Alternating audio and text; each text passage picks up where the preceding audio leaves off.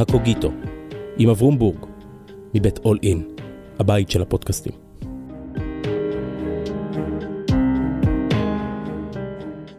שלום, כאן אברום בורג, ברוכים השבים וברוכות הבאות לקוגיטו, אל ספריית הטקסטים של הישראלים.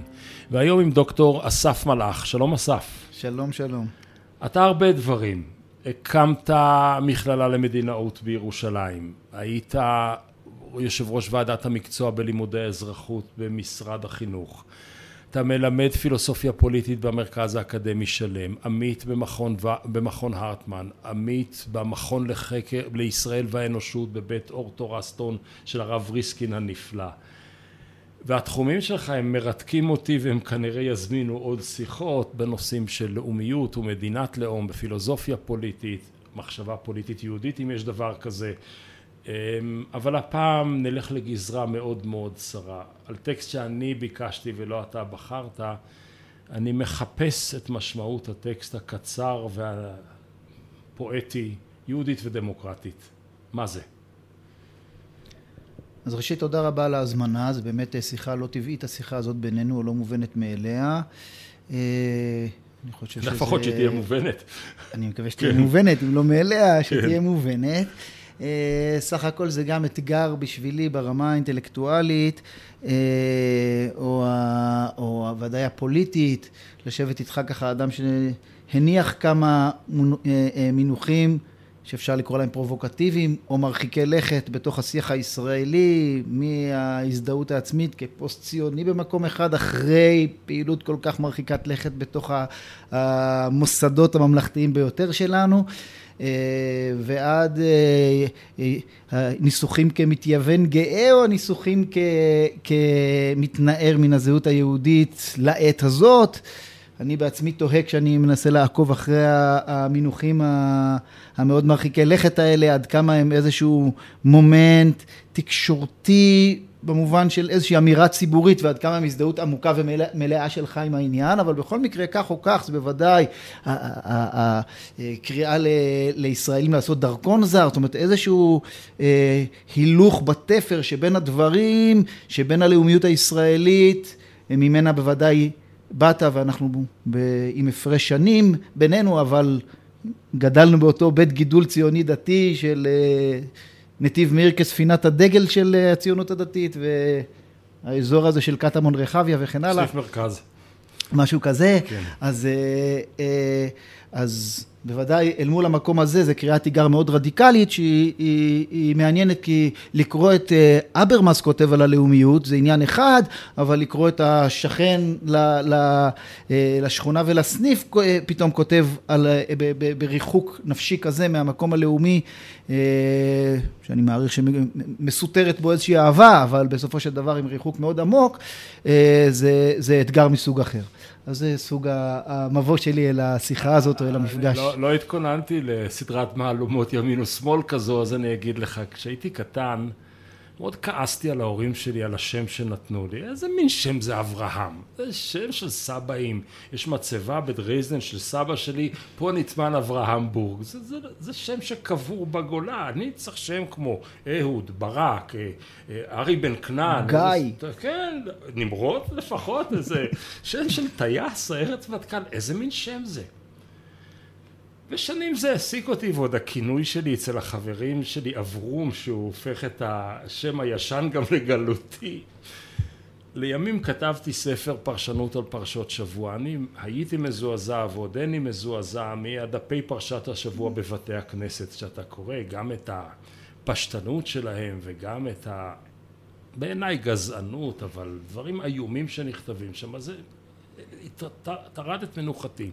וכתבתי לילדים שלי כל שבוע דפי פרשת שבוע. עד יום חמישי בחצות הלילה הם קיבלו דף פרשת שבוע, לימים ליקטתי שניים מכל פרשה ופרסמתי ספר. וכשהגעתי לפרשת לך לך התעכבתי על הרגע הזה, הוא אומר לו לך לך ממולדתך, מארצך ומולדתך ומבית אביך אל הבית אשר אראך. אני אומר לעצמי הבן אדם אברהם הוא בגיל של ביידן ושמעון פרס וטראמפ זה לא גיל שאתה מתחיל קריירה, שאתה הולך, אתה מקים מוזיאון, אתה מקים מרכז אברהם אבינו לחדשנות ותיאולוגיה, אתה עושה משהו, מה זה?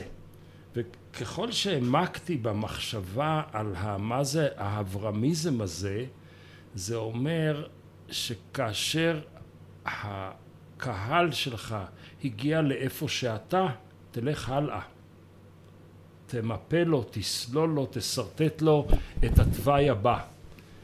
ו, וברגע הזה, מהרגע ההוא ואילך אני אסיר תודה להוריי על שם הלך לך הזה, אז התנועה שלי היא תנועה אז טבעית. בוא, אז בוא נמשיך משם, כי זה פוגש אותנו ממש, בבקשה. הדמות, הדמות האברהמית אתה זוכר את הזאת, השאלה, נכון? כן, הדמות כן. האברהמית הזאת ממש פוגשת אותנו בצירי העומק של השאלות שבהן אנחנו עסוקים, שאנחנו מדברים על יהודית ודמוקרטית. בבקשה. זאת אומרת, אה, אה, אברהם הוא, הוא קורע התיגר העצום, האיקונוקלסט, שובר הצלמים, בא מהתרבות הגדולה המפותחת המתקדמת של מסופוטמיה, של אור, בא מהמרכז הזה והולך אל הארץ הלא זרועה אה, הזאת כנען, ואם כי היא לא מנותקת לחלוטין מן התרבויות הגדולות, אדרבה היא על הציר המרכזי שבין מסופוטמיה לבין מצרים. הסער הפורה. של, של השר הפורה, אבל כידוע דרך האבות איננה דווקא מצויה בצירים המרכזיים של דרך הים מצד אחד או של אה, דרך המלך מצד שני שנמצא, שנמצאת על ההרים של עבר הירדן, אלא דרך האבות שנמצאת על ציר 60 של היום, זאת אומרת במרכז השומרון ומרכז יהודה. עד, אה, עד עפולה. זה האזורים שלהם האבות נעים, באזורי ההר הפחות נגישים, הפחות מיושבים, ממקמים את התיישבותו של אברהם אבינו והאבות, ואחר כך את ההתיישבות של עם ישראל בתקופת בית ראשון, בדיוק על המקום שבו הם כל הזמן במגע, בקשר עין עם התרבויות הגדולות של התקופה מצד אחד, ומצד שני לא בלועים בתוכם וקוראים עליהם תיגר באיזשהו אופן. ומכאן אל הנושא שלנו בצורה יותר פרטנית. הרי מה שקורה לאברהם, שמצד אחד יש פה קריאת תיגר מאוד מאוד עמוקה, תיאולוגית, ריטואלית, מוסרית, פוליטית, כלכלית, על כל סדרי החיים של התרבות האלילית, שהיא האנושות כולה בעצם בזמן ההוא. וזה זה באמת, לא רוצה להאריך בזה יותר מדי, אבל כאילו זה אל מול הניסיונות של אה, חוקרים שונים לומר, להסביר בצורה היסטורית את מוצאה של האמונה באל אחד וכיוצא באלה שיש בה היגיון בצורות כאלה ואחרות להסביר איך, איך זה השתלשל בסופו של דבר התוצר זה לא יכול לחפות על התוצר של קריאת התיגר הגורפת התיאולוגית המוסרית הכלכלית הפוליטית של המקרא על התרבויות שסביבו. אוקיי, אז- ונג... אז, בסדר. אז, ו, ובין השאר קריאת התיגר הזאת היא, היא, היא ברמה המוסרית וערכי כבוד האדם, חיר, החירות, שוויון, ה, ה, ה, היחס לכל אדם באשר הוא אדם, בריאת האדם בצלם אלוהים, כל הדברים האלה אחוזים בתוך המהפכה האברהמית וקשורים קשר הדוק למהפכה התיאולוגית שהוא מחולל, מאמונה אלילית בריבוי אלים ל... שאין זיקה הדוקה ביניהם לבין מוסר לבין אל מוסרי, זאת אומרת המהפכה של המונותאיזם המוסרי. זה אירוע מסוג אחד. אבל האירוע הזה אנחנו לא היינו מצפים באופן טבעי כל כך שהוא יבוא עם אותה התגדרות לאומית פרטיקולרית שהיא חלק אולי לא צפוי במהפכה האברהמית. זאת אומרת, הלך לך הזה היה מותאם אולי יותר למה, לזה שהוא ילך לכנען ויקים שם איזשהו אה, קומונה אה, אה, אוניברסלית. אה, שכל הארץ חפץ ומצטרף לאמונה הזאת יבוא וייטול אה, ובסופו של דבר זה לא מה שהמקרא מכוון אותנו אל המהפכה האברהמית. עם זה עכשיו, רגע קדימה. ואני, ואני רק רוצה לומר, אני רק רוצה לסיים את המשפט ואומר, ואני לא אומר את זה כדי לומר, אז הנה, תראו לכם, הלאומיות זה הפתרון לכל בעיותינו. אני נמצא בתוך המתח הזה, אני חושב שהעולם בתוך המתח הזה, אני רק חושב שהוא גם מגולם באברהם בצורה יפה. אתה אומר משהו, אז כלומר עוד לא הגענו לתשובה, אבל אתה אומר במחלוקת הגדולה על הולדת הלאומיות, האם הלאומיות נטועה בימי קדם והיא התפתחה עד המבעים המודרניים שלה, או שזה דבר מודרני לחלוטין, שהוא גט כריתות מהמסורת של ימי קדם, אתה במסורת של, לצורך העניין, של ג'ון לוק וחלק מהפילוסופים הבריטים שלקחו דווקא את הסיפור המקראי ומתחו אותו עד תורת המדינה המודרנית. זה, זה בעצם הארגומנט שאתה אומר, ובהקשר הזה, כאשר פלוני אומר מדינה יהודית דמוקרטית, אצלך זה נעוץ כמעט ברגע ההתהוות הראשון. זה אם אני מתמצת את התשובה שלך. ועכשיו אני אומר, אוקיי, ישראל היום מוגדרת, וזה כמעט הייתי אומר רגיל בפי העם. מדינה יהודית דמוקרטית, אף אחד לא חושב על זה לעומק. מין רמי לוי כזה, יש מבצע, שניים במחיר אחד, יאללה, גם יהודית וגם דמוקרטית, אבל מה זה? איפה, בוא נתחיל אחרת. אם אתה רוצה גלידת שוקו וניל, אתה יכול לקבל או רק שוקו, או רק וניל, או שוקו וניל. אז בואו נגדיר מדינה שהיא רק דמוקרטית, אחרי כן מדינה שהיא רק יהודית, ואז נראה איך השוקו וניל נראה. אז בואו נתחיל. מה זה מדינה שהיא רק דמוקרטית? מדינה דמוקרטית בלבד זה לא מודל שהוא באמת קיים, זה באמת יותר טיפוס אידיאלי מאשר איזשהו ציור של מדינות ממשיות. כי השאלה איפה ואיך מוגדרת הלאומיות. אבל מדינת האמנה החברתית, מדינת החוזה, בעצם לא מתקיימת באמת בשום מקום. הפטריוטיות האמריקאית, אז היא נסובה סביב החוקה וסביב השפה וסביב ההיסטוריה של האבות המייסדים. אז שם היא נעוצה, אבל היא מאוד חזקה, ובלעדיה אי אפשר, ארה"ב לא הייתה הופכת לאימפריה בלעדיה. זה אי אפשר לתאר את זה, ככה קורה. ההתפשטות מערבה, ההתפשטות האימפריאלית של ארצות הברית אל תוך האוקיינוס השקט, המלחמות בספרד, המלחמות במקסיקו, כל האירוע הזה שקורה לאורך המאה ה-19 של התפשטות של ארה"ב והפיכתה לאימפריה לא יכולים לקרות בלי תודעת השליחות המאוד עמוקה. תחושת הייחודיות, מה שמכונה הייעוד הגלוי האמריקאי, תחושת הייעוד הגלוי האמריקאי שהם בטוחים שהם בעצם מקימים את ציון החדשה, את ירושלים עלי אדמות זה אה, היה יותר אה, הבריטים של ציון החדשה, של ירושלים על גבעות בריטניה, לא, של ג'ון בלייק ואחרים. לא, לא, לא רק, לא אוקיי. רק, אני כתבתי על זה פרק שלם בספרי, ויש בו גם חלק על הסיפור האמריקאי שהוא מאוד מאוד מאוד מובהק, ההזדהות שלהם, יש אלף מקומות בארצות הברית עם שמות מקראיים. אקרון. אלף כן, מקומות יישוב, בית לחם ושיילו, בסדר, אבל יש אלף מקראיים, זה חתיכת דבר, זה חתיכת חלק מהזהות האמריקאית, אבל אני, אני רק אומר את זה במובן הזה, אני חוזר לזה שכשאנחנו אומרים, אין מדינה שאין לה סיפור. לא, והסיפור, אבל... הנרטיב, הנרטיב, הוא מכונן את הסולידריות, את הפטריוטיות, זה אנחנו... נמצא שם. אז גם מדינה דמוקרטית, יש לה סיפור. אבל אנחנו יכולים, לה... כן, נרטיב זה דבר שאנשים צריכים אותו כדי לפעמים לקום בבוקר, או, או, או, או ללכת למלחמה, או, או, או, או לשלם מיסים. אבל אתה יכול להגיד שיש קבוצת מדינות שארצות הברית היא דומה לזה, צרפת ללא ספק, שהאזרחות אגב החוקה, אגב משהו אחר, היא בעצם מארגנת את המכנה המשותף והמדינה נועדה לשרת את בעלי העניין שלה לאמור האזרחים. נכון? שזה נגיד מדינה דמוקרטית הכי רחוקה שאני יכול לקחת אותה. כן, תראה, אני, אני ניתחתי, ב, ב, או רגיל לנתח בכמה דגמים של מהי מדינה. יש דגם שבו האתוס הוא שבסופו של דבר האתוס של האדם שעומד מאחוריו זה אה, אה, אה, האינדיבידואל האוטונומי שאותו המדינה באה לייצג ולאשר. אין במדינה אלא סך כל אזרחיה. כן. אבל הדגם הזה הוא לא דגם ריאלי, הוא דגם תיאורטי. זה נכון שאצל פילוסופים מסוימים הוא קיים, הוא רצוי, טוב שנחתור לקראתו. אז אם במובן הזה זה מדינה דמוקרטית, אז זה בעצם מפנה את מבטנו מהמדינות הריאליות אל עבר דגמים תיאורטיים, כי הדגם הזה של האדם, שאני יכול לחשוב עליו פילוסופית, ולא רק פילוסופית, אני חושב שמאוד חשוב לי, שכשאני בא לבית משפט להתלונן על השכן שלי שפלש לי לחצר, בית המשפט לא יגיד לי, תשמע, כולנו עם ישראל, עזוב אותך מקטנות, אני מצפה שהוא ידאג לזכויות הקניין שלי. אז גם אצלי זה רכיב משמעותי של הדאגה שלי לזכויות כאינדיבידואל, ובכל חברה מתוקנת.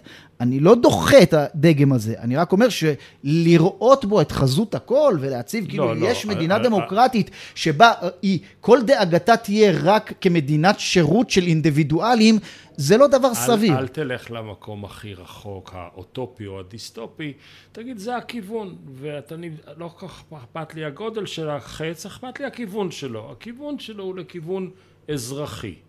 חלק ילכו 100 מטר, חלק ילכו 100 קילומטר, אבל הכיוון הוא יותר ברור.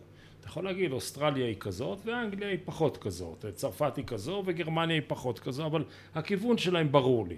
כן. עכשיו אני אשאל בצד השני, מהי מדינה שהיא רק מדינה יהודית? כי הרי אלה קולות שנשמעים בקרבנו. כמעט אתה לא שומע קולות של מדינה רק דמוקרטית, אבל אתה שומע הרבה קולות של מדינה שהיא רק יהודית. מה, לא- מהי משמע? אני, אני, אני לא יודע עד כמה נשמעים הקולות האלה ואיפה הם נשמעים. עכשיו אני, עכשיו אני אומר. אצל החרדים זה לא נשמע הקריאה של רק למדינה יהודית ולא דמוקרטית. לא בגלל שהם אוהבים את הדמוקרטיה, אלא בגלל שאין להם אמפתיה אה, מיוחדת למדינה. ולכן המדינה מבחינתם היא לא המדינה האידיאלית. הם, זאת לא מדינת המשיח, היא גם לא תהיה מדינת המשיח. ברגע שהיא תהיה מדינת המשיח, או המדינה של התיקון הגדול והגאולה הגדולה, היא כבר לא תהיה, היא, זה תפ, יפריך את התזה שלהם, שזה לא אמור לצמוח מכאן. ולכן ההתנהלות שלהם בתוך הפוליטיקה, שזאת מדינה שצריך להתנהל איתה, כמו מדינה שלנו בגלות, כאילו אנחנו עדיין בגלות, ולהוציא מזה את המיטב לקהילה שלנו. אז לכן הם רוצים מדינה דמוקרטית, במובן, במובן הצר, לא במובן של מה שמכונה בשמאל הישראלי דמוקרטיה מהותית, זה לא, לא נמצא שם. דמוקרטיה ליברלית. אז, וגם לא חשוב להם שהדמוקרטיה הזאת תהיה ליברלית, חשוב להם שתהיה דמוקרטיה רובנית, שהם יצליחו להוציא ממנה את המיטב. אגב, בסוגריים אני אגיד, אני מסכים איתך שהם יותר עדיין מרוחקים, עוד דור וחצי זה לא יהיה. יש עדיין את האנרגיה של האנטי ציונות של, של המאה העשרים, הדור הבא כבר לא יהיה כזה. לגבי, לגבי הציונות הצ... הדתית... הציב, כן. הציונות, הציבור החרדי. כן, כן, כן, אז זה לגבי הציבור החרדי. כן. לגבי הציונות הדתית, פה באמת יש פיצול, והוא באמת מעורר גם בי חרדה. זאת אומרת, המגמה החרד"לית מדאיגה אותי מאוד במקום שבו היא מזהה מקור סמכות אה, אה, אה, אפיסטמולוגי עמוק אחד שאליו ראוי להתייחס, ובזה היא שונה מהציונות הדתית הקלאסית. בציונות הדתית הקלאסית... דבר בלשון בני אדם. הציונות הדתית החרד"לית אומרת בסופו של דבר... רק תורה. בתורה יש את הפתרון להכל. במובן, זה המרכיב, שוב, יש... יש... שהוא מאוד חרדי. נכון, זה המרכיב החרדי, זה, זה מה שהופך את החלק הזה בציונות הדתית לחרד"לות, זאת אומרת לחרדיות לאומית. זאת אומרת, הטענה שבעצם אנחנו הציונים הדתיים נבדלים מהחרדים רק בכך שאנחנו מקבלים את המדינה. אבל מבחינה קונספטואלית, מקור הסמכות שלנו הוא רק התורה. אנחנו גם את המדינה מקבלים רק בגלל שאנחנו חושבים שזו הפרשנות הנכונה של התורה. זאת העמדה החרד"לית שאותה אני לא מקבל. ומה הייתה העמדה הציונית הקלאסית? אני חושב שהעמדה הציונית דתית, העמדה הציונית כן. הקלאסית, ועדיין אה, חלקים ניכרים, ולדעתי רוב הציונות הדתית נמצאת שם, היא עמדה שבעצם מתייחסת לש, ל, ל, לשני מקורות סמכות בעת ובעונה אחת. מצד אחד אל התורה, אל המסורת, אל אה, אה, אה, עולם הירושה העשיר שקיבלנו מאבותינו, ומצד שני מתייחסים אל התנועה המודרנית. עם ההיבטים של תנאי הקיום שלה ועם ההיבטים הרעיוניים שלה כ... מקורות סמכות אמיתיים שצריך להתחשב בהם, בין אם זה אה, אה, אה, אה, ספיגה כזאת ואחרת של הליברליזם המודרני, ובין אם זה אה, אה, אה, קבלה של תנאי קיום כמו חברה מעורבת, כמו אה, אה, אה, התנהלות בתוך חברה דמוקרטית וכיוצא באלה. תראה, אני, בוא, נעמוד, בוא, בוא נשאר קצת בבלטה הזאת ו, ונחפור בה מעט, אוקיי? כן. על הסמל של בני עקיבא של ילדותנו היה כתוב תורה ועבודה והתורה הייתה באמת אותה תורה מדוברת והעבודה לא הייתה עבודת הקורבנות אלא העבודה הייתה אנחנו חורשים את השדות כמו העבודה הסוציאליסטית של, של הציונים. זאת הייתה המשמעות. איזושהי השתקפות לתורה עם דרך ארץ של, של הדור הציוני הקודם וכולי. אבל היום חלו בזה מטמורפוזות. כשעומד יעקב נאמן המנוח שלא היה חרד"לי הוא ודאי ענה למרבית הפרמטרים שאתה שרטטת כאן של ציוני דתי קלאסי ואומר היעד בסוף הוא מדינת הלכה. ודוריו מאוחר יותר אומר בצלאל סמוטריץ' דבר מאוד דומה למרות שנקודת המוצא שלו היא הרבה יותר חרד"לית. למה הם מתכוונים? זאת אומרת נגיד ואנחנו מאמינים להם אנחנו לא עכשיו בשיחה הזאת אנחנו לא בציניות הפוליטית אנחנו אומרים כן יש כאן תוכן יש כאן משהו אה, מהותי. מה הם אומרים מה הם מסרטטים? מה הם רוצים? תראה, אני לא, כמובן, אני, אני רוצה להתייחס לתופעה בכללותה ולא ספציפית ליעקב נאמן, או, גמור, או זיכרונו לברכה, כן, או לסמוטריץ', כי אנחנו, אני, אני לא פרשן שלהם. נכון, אבל הם הדים כן, לקולות כן, כן. שאנחנו שומעים ברחוב. אבל אנחנו מדברים על איזה רעיון, כן. אל, אל הרעיון, החלום הזה של נכון מדינת... שלך. כן. החלום הזה על מדינת הלכה, בסדר? החלום כן. הזה הוא חלום שבעצם רוב האנשים הדתיים לא עד הסוף יורדים ל... אה, פשרו. רוב האנשים לא, פשוט לא יורדים לפשרות. זאת אומרת, יש משהו בתוך ארגז הכלים התרבותי שלהם, שבו אנחנו חולמים על המדינה המתוקנת, על המשיח, על זה שכל עם ישראל יחזור בתשובה, על זה שכל העולם יחזור בתשובה. כן? זה חלק מה, מהשיח הדתי. ו, ומי שמתפלל בבית הכנסת ואומר בסופה של כל תפילה שאנחנו מקווים לתקן עולם במלכות שדי וכל בני בשר יקראו בשמך וכל העולם יחזור לעבוד את השם ביחד אז זה חלק מהחלום ומהחלום התרבותי מהשיחה התרבותית הזאת. עכשיו לא כל אדם שהוא מתפלל בבית הכנסת יש לו איזשהו אה, חלום מאוד מפורט לגבי המשמעות של זה.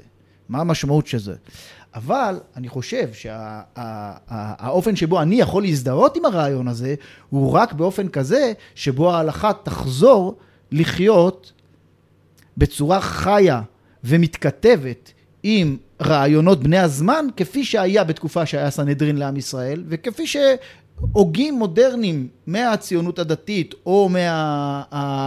שחיו בתוך המתח הזה, כמו הרב קוק למשל, שהוא חלם על זה כשהוא הקים את הרבנות הראשית לישראל בשנות ה-20, בתחילת שנות ה-20 של המאה הקודמת, כשהוא אה, הם הקים את הרבנות הראשית, הוא חולם שהיא תהפוך להיות הסנהדרין, והיא תדרוש מחדש דרשות בתורה כמו שעשו התנאים לפני אלפיים שנה, על מנת שיוכלו לחדש את אה, לא, אה, לא כל כך הצליח לו הפרויקט עם לא, הרבנות לא, הראשית. לא, לחלוטין לא הצליח. כן. לחלוטין החלק הזה כשל, והוא חלק מהדיסוננס העמוק שנוצר היום לתלמידיו. זאת אומרת, בעצם עכשיו אתה יכול לעשות אחד משני דברים, כיוון שהפתרון שלו למתח הזה שהוא חי אותו, איך יהיו קורבנות בתוך עולם מודרני. מה יהיה הם, אה, אה, היחס לדמוקרטיה אל מול המלוכה שמתוארת במקרא.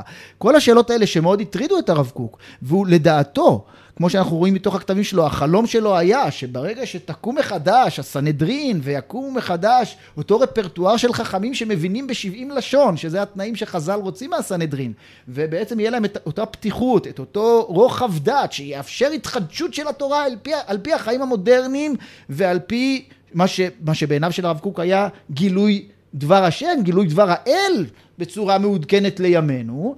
כל זה לא קרה, המסלול הזה לא קרה, הרבנות היא בסך הכל איזשהו ממסד דתי, קבעו לגחמות פוליטיות כאלה ואחרות. בהינתן זה, עכשיו שואל את עצמו הציוניות הדתי, אז מה אני עושה עכשיו? או שאני מחזיק את המתח של הרב קוק וממשיך לקרוא תיגר על מצבה הנוכחי של הדת, ממשיך לקרוא תיגר על, נוח... על מצבה הנוכחי של הדת, זה אומר, כרגע היא לא עד הסוף מבושלת, אז היא לא יכולה להיות עדיין מדינת הלכה, רק אחרי שאולי נעשה לה כל מיני עדכונים ושינויים נצרכים. למדינה או להלכה? נעשה לה, זה למדינה. נעשה לה הלכה, וממילא נוכל, היא תוכל להיות מעודכנת למדינה. כן. או שהוא אומר את זה, או שהוא מוותר על המתח, שזה מה שעושה הכיוון החרד"לי, מוותר על המתח, ואומר, אני לא צריך להחזיק יותר את המתח הזה שבין המדע לתורה, שבין החיים המודרניים לתורה, לא צריך. אני, אני הופך את, ה, את מה, שלק, מה שלקחתי מהרב קוק זה את היחס למדינה להגיד הלל ביום העצמאות ולשמוח במדינה. אבל המדינה, כמו החיים הפרטיים שלי, הולכים להיות רק על ציר אחד, לא על מתח בין תורה ומסורת למודרנה ו, ו, וחיים מודרניים, אלא רק תורה. וזה שומע, דגל אחד, חד נס. אני שומע בקול שלך אהבה למתח. כלומר, אתה רוצה להיות באזור המתח. אתה, אתה אסף. אני מצוי באזור המתח, כן, אני לא יכול להגיד שאני, אני יכול להגיד אני יכול להגיד שהאהבה זה מה שאני, זה היחס שלי, זה, אני פשוט מצוי שם, אני מצוי בו. אתה פורה בו. כן, לא תמיד זה כיף לי, אני לא, לא החיים לא כיפים אוקיי. תמיד. ואתה אומר שכאשר אני שומע, או פלוני שומע, קולות שבוקעים ואומרים מדינת הלכה, יכול להיות שיהיו לזה שלושה, אה, שתי פרשנויות. פרשנות אחת, פרישה מכל אחריות למה שאיננו בדלת אמותיה של תורה, ויכול מאוד להיות שזה מצריך תיקונים בסדרי גודל גם מהמבנה המדינתי וגם מהמבנה הדתי, כדי שהם יוכלו לחיות בכפיפה. כך או כך, המצב הנוכחי רחוק משלמות. זה מה שאני שומע ממך. כן, אבל כל זה אמרתי רק כפרשנות למי שבעיניו מדינה חצי יהודית... חצי פרשנות, חצי מעורבות. מעורבות נפשית, אבל לא- זה, אני, לא, אני לא אומר שאני חותר למדינת הלכה, בסדר? זה לא דגל פוליטי שאני מרים אותו בכלל, בסדר? אז, אז עכשיו אני... בוא, אמרתי שאנחנו עומדים על בלטה, אני עוד בתשובה הקודמת שלך שמאוד מעסיקה אותי. יש יהודית ודמוקרטית ואתה הזכרת את סוגיית הסמכות אז בוא רגע נדבר על סמכות מה זה אומר מדינה, חברה, ארגון, חבר אנשים, יש מקור סמכות. אצל אחד זה הרב, אצל השני זאת ההסכמה החברתית, אצל השלישי זאת האמנה, משפט, לא יודע מה כרגע. מה, מה מקור הסמכות של דמוקרטיה? אתה ואני. חברנו יחד, הקמנו, יש לנו רצון משותף. לא, אני מתפלא שאתה אומר את זה, כי אתה בדמוקרטיה הישנה. שנייה. הדמוקרטיה העדכנית של השמאל היא דמוקרטיה של זכויות אדם, היא בכלל לא דמוקרטיה של ריבונות העם. כתבתי לך הבוקר בוואטסאפ שבישראל לא היה ואין ולא היה מעולם שמאל, יש פה חמישים גוונים של לאומיות. וזה דיון דומה אבל על העיסוקים האחרים שלך. אני באמת לא חושב שמעולם היה כאן שמאל בגלל סיבות אחרות. אבל השמאל הוא גם לא דמוקרטי בשורשיו השמאל אני, אתה מדבר על הליברליזם. כשתראיין אותי יהיה לי מה להשיב על זה. עכשיו תורי רק רגע אוקיי? כי אמרתי לך אני לא מתפלמס. אנחנו משוחחים ואני סקרן מאוד אז מקור הסמכות הדמוקרטי הישן הוא האדם, הוא האזרח. ישראל הפקידה את הפרשנות ליהודית בנוסחה יהודית דמוקרטית בידיים של יחידים ומוסדות שהאדם איננו מקור הסמכות שלהם. אתה שואל את הרב הראשי, אתה שואל חלק מהשרים הממונים על הרבנים הראשיים, הם הולכים למקור סמכות הרבה יותר תורני, תורתי, דבר האל וכולי. ואז אני שואל, השוקו וניל הזה, יהודית ודמוקרטית, יכולה להתקיים מדינה שיש לה שני מקורות סמכות כל כך מתנגשים, דמוקרטי, תיאוקרטי? אני חושב ש... אה, אה, אה, בשיחה שלנו עד עכשיו, בזה שכל כך התמקדנו בפרשנות של יהודית, בפרשנות החרדית-דתית שלה. הרי הפרשנות הזאת היא לא הפרשנות שהולידה את הנוסחה הזאת ואת אה, השוקו וניל המדובר. הזיהוי של המדינה כמדינת לאום יהודית, כפרויקט של העם היהודי השב לארצו, זה פרויקט של הציונות החילונית, שאליו הצטרפו, השתתפו, נספחו, אה, אה, נלוו הפרשנויות הדתיות. אבל בראש ובראשונה מדובר, הנוסחה הזאת של היהודית דמוקרטית, היא הנוסחה הלאומית. של הציונות החילונית יחד עם הציונות הדתית באיזשהו אופן, אבל מי שהובילה את הקטר היה הציונות החילונית, שמבחינתה המדינה היהודית פירושה מתן מקום להיסטוריה, לשפה, לתרבות היהודית, בתוך המרחב המדינתי כגורם שאיננו סותר את השוויון לכל אזרח כפרט, אבל ברמה התרבותית נותן מקום בין בהשמלה דגל סמל המנון, בין בחוקי שבות כדאגה אה, אה, אה, לדמוגרפיה חוץ ופנים שלה, בין ברמת הביטחון וההבנה האסטרטגית ובין בטיפוח התרבות. בכל ההיבטים האלה המדינה היהודית פירושה הזדהות של המדינה עם הסיפור היהודי הארוך והמתמשך. זה בראש ובראשונה המשמעות המכוננת, המייסדת, המעצבת של המונח הזה יהודית ודמוקרטית. יש לו מובנים אחרים בתוך העולם החרדי והדתי שעליהם רגע, דיברנו. התיקון שלך חלקו אני מקבל אותו במובן הבא. אני חושב שמכל שבטי ריבלין מכל ארבעת השלטים, השבטים של הנשיא ריבלין רק השבט החילוני באמת צריך להגדיר את ישראל כמדינה יהודית. החרדים וחלק לא מבוטל של הציונים הדתיים אם חלילה יקרה פה חורבן מסוג זה או אחר, כמו שאמר היינריך היינה, יש להם מולדת, מולדת מיטלטלת בדמות הספר, הטלית, התפילין, הזיכרון והריטואל, ויאללה נלך למקום אחר, נעשה כלי גולה עד, עד, עד, עד עת אחרת, עד עת מאושרה אחרת. הערבים השבט השלישי ודאי לא מעניין אותו מדינה יהודית מי צריך מדינה יהודית מי שיכול למצוא את הגדרתו כחלק מהקולקטיב היהודי רק כאן ובכל מקום אחר ילך לאיבוד מי, מי אלה אלה? אלה החילונים. אבל כאן נכנס לתוך המקום הזה נכנסת חולשה שהזמינה פלישה. אני מחוייך תמיד כשאני שומע מדינה יהודית אני תמיד מביא את האנלוגיה אני רואה סטיקרים בירושלים מונית שומרת שבת. אני אומר מה היא עושה? היא הלכה למקווה היא הפרישה חלה היא בדקה את העירוב מה היא עשתה כדי לשמור שבת? המונית לא שומרת שבת אמונית שבעליה הם שומרי שבת. אני הייתי אומר, אם היית אומר זאת מדינת היהודים, היה לי יותר קל. כשאתה אומר מדינה יהודית, זאת אומרת שיש לה איזו מהות פנימית אה, אה, כמעט אסנציאלית, אה, מהותית. עכשיו, למי ביקשנו שיפרש את זה? לכל מי שאיננו כמונו. הרב הראשי, הרבנות הראשית, הרבנים, גדולי הדור, המפלגות הדתיות, ואלה שצריכים יותר מכל את המדינה היהודית, לאמור הציבור החילוני שצריך את הגדרתו כרצף תרבותי מתמשך, הפקיד את זה בידיים של יריביו האידיאולוגיים. אתה מדבר על היבטים מסוימים של דת ומדינה, שלגבי זה אני יכול להסכים איתך, לגבי בעיקר, שאני אומר, זה חורה לי, בתור uh, מי שמסתכל על מה שקורה ברבנות הראשית, רואה אותה נמסרת יותר ויותר בידי החרדים ובידי קבוצות חרד"ליות, ש, שבמדיניות שלהם מזדהות עם, עם, עם, עם ממדים רבים בהתנהלות של דת ומדינה עם הציבור החרדי. אז במובן הזה אני יכול להסכים עם מה שאתה אומר. אבל אני חושב שצריך להפוך פה קצת את השאלה לגבי השאלה הזאת של הסיפור היהודי ולהבין ולה, למה... או לפחות כמו שזה נראה בעיניי, להבין למה הסיפור התרבותי-לאומי הזה איננו סרח עודף שצריך להתנצל ב- כדי להסביר למה הוא איננו סותר את הממדים הדמוקרטיים ולהבין למה הוא מכפיל עוצמה אדיר של החברה הישראלית כפי שהיא היום ונותן מענה למצוקות מאוד מאוד עמוקות של החברה המערבית, האירופית בגרסה אחת, האמריקאית בגרסה אחרת. אה, אה, להתייחס... להתייחס אל הסיפור היהודי כאל משהו שמצוי במתח וכסוג של בעיה אל מול הדמוקרטיה, זה מיצוב מסוים של הבעיה, מסגור מסוים של הבעיה, אבל חלק מאוד חשוב בתמונה של המציאות שאנחנו רואים מול העיניים הוא בדיוק הכיוון ההפוך. זאת אומרת, מי שבעצם מחק את הנרטיב ומנסה להתייחס אל המדינה רק כאל מדינת שירות בשירות הפרטים, והוציא את הסיפור הקולקטיבי, כמו שנעשה בצורות מסוימות בצרפת, בצורות אחרות אצל, אצל אה, אה, אזורים, מה שמכונה היום שמאל או ליברלי ב, ב, ב, בפוליטיקה, בעצם הותיר את המדינה כחשופה מאוד להרבה קשיים ופגיעות, שהרי הדמוקרטיה המודרנית היא אירוע של מאה שנה, צריך להבין את זה.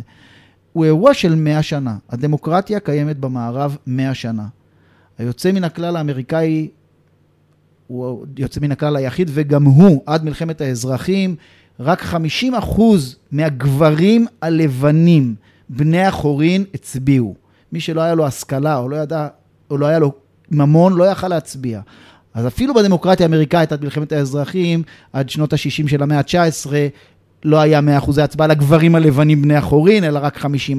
אבל בוודאי כשאנחנו מדברים על כל המערב, כל המערב הפך לדמוקרטי רק במפנה המאות סביב מלחמת העולם הראשונה. הדמוקרטיה המודרנית היא אירוע של 100 שנים. כן, אבל השורשים, והמשמעות של זה... אבל השורשים העמוקים, תמתח אותם במקום אחד עד המגנה קרתא, תמתח אותם עד אמצע המאה ה-17.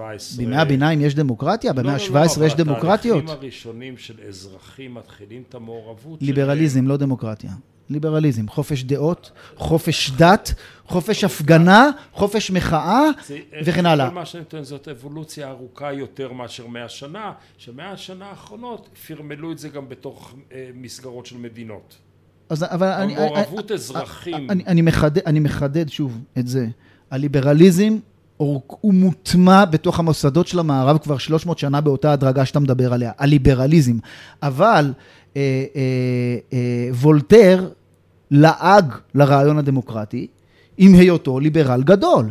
ואותו דבר הם... פרידריך הגדול בסוף המאה ה-18 ווולטר שהיה פילוסוף החצר שלו, שניהם גם יחד לעגו לדמוקרטיה והם רצו אבסולוטיזם נאור. הם לא חשבו שהרעיון הדמוקרטי הוא רעיון טוב, וזה מה שבעצם שולט גם במערב מבחינה פוליטית. עד סוף המאה ה-19, רק במפנה המאות המערב מתחיל להיות דמוקרטי במוסדות. ולכן למה חשוב לי כל כך להדגיש את זה? כדי להבין שהאירוע שאנחנו רואים עכשיו באירופה, של החולשות הגדולות של הדמוקרטיה המודרנית, וההתמודדות שלה עם קבוצות לחץ, עם זהות מאוד מגובשת, שמערערות על הזהות והנרטיב של מדינות הלאום האירופיות, האירוע הזה זה בדיוק הדברים שמהם חששו הקלסיקאים שהתנגדו לדמוקרטיה. גם אפלטון וגם אריסטו וגם אה, פוליביוס שדיברו על משטרים מעורבים, כולם לא אהבו את הדמוקרטיות בדיוק מהסיבות האלה שהן מפוררות את הלכידות, הן מפוררות את הפטריוטיות, הן מפוררות את הסולידריות וכיוצא באלה בעיות. וזה הבעיות שאנחנו רואים היום במערב. ולכן ההשלמה של קיומו של רעיון לאומי היא השלמה חיונית, וצריך להבין למה היא חלק ממכפילי העוצמה של מדינת ישראל וההישגים שלה. עכשיו, האם זה אומר שאין בעיות? יש בעיות. האם אני לא חרד מהמקומות שבהם ישראל הופכת להיות שוביניסטית מדי בגלל היותה כל כך מחוברת לסיפור הלאומי ועיוורת לבעיות? שכרוכות בסיפור הזה, אני כן חרד.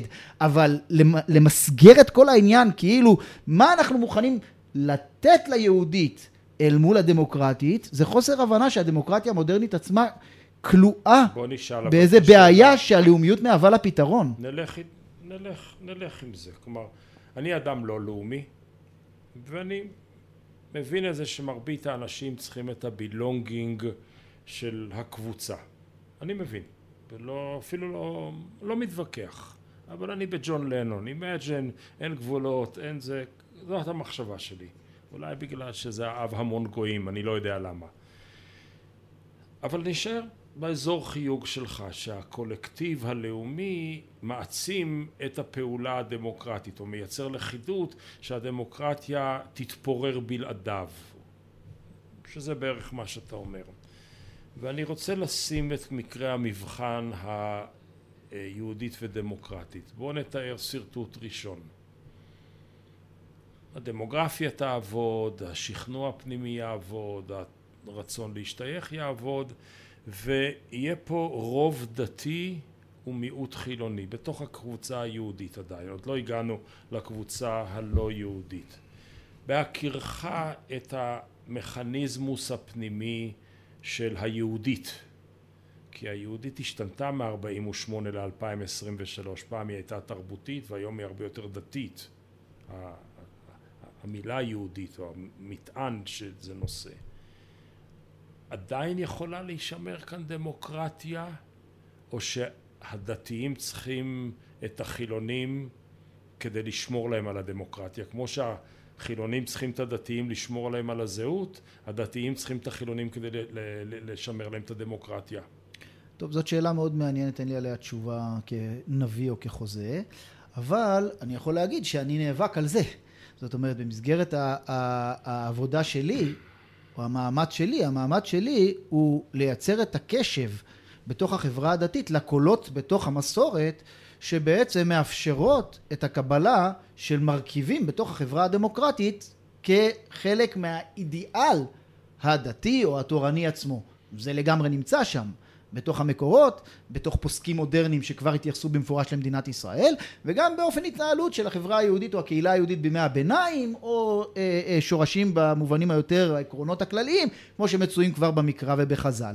אז הדיון הפנימי הזה מתקיים בתוך החברה הדתית עצמה. אה, יש קולות שהם קולות יותר רדיקליים, שבעצם מושכים אל עבר זה שהאידיאל שלנו הוא אידיאל מלוכני, כי זה מה שכתוב בתורה, לכן אנחנו מחכים אנחנו בעצם מעין ספירה, אנחנו מונים את חולשותיה של הדמוקרטיה המודרנית כדי שבסוף נוציא את האס ונגיד הנה הבאנו את המלך. אה, הוא הפתרון. אה, קצת... אה, אה, אני אומר, אז זה כל שק... אני לא נמצא שם. אני חושב שהדמוקרטיה המודרנית היא פתרון, היא לא בעיה.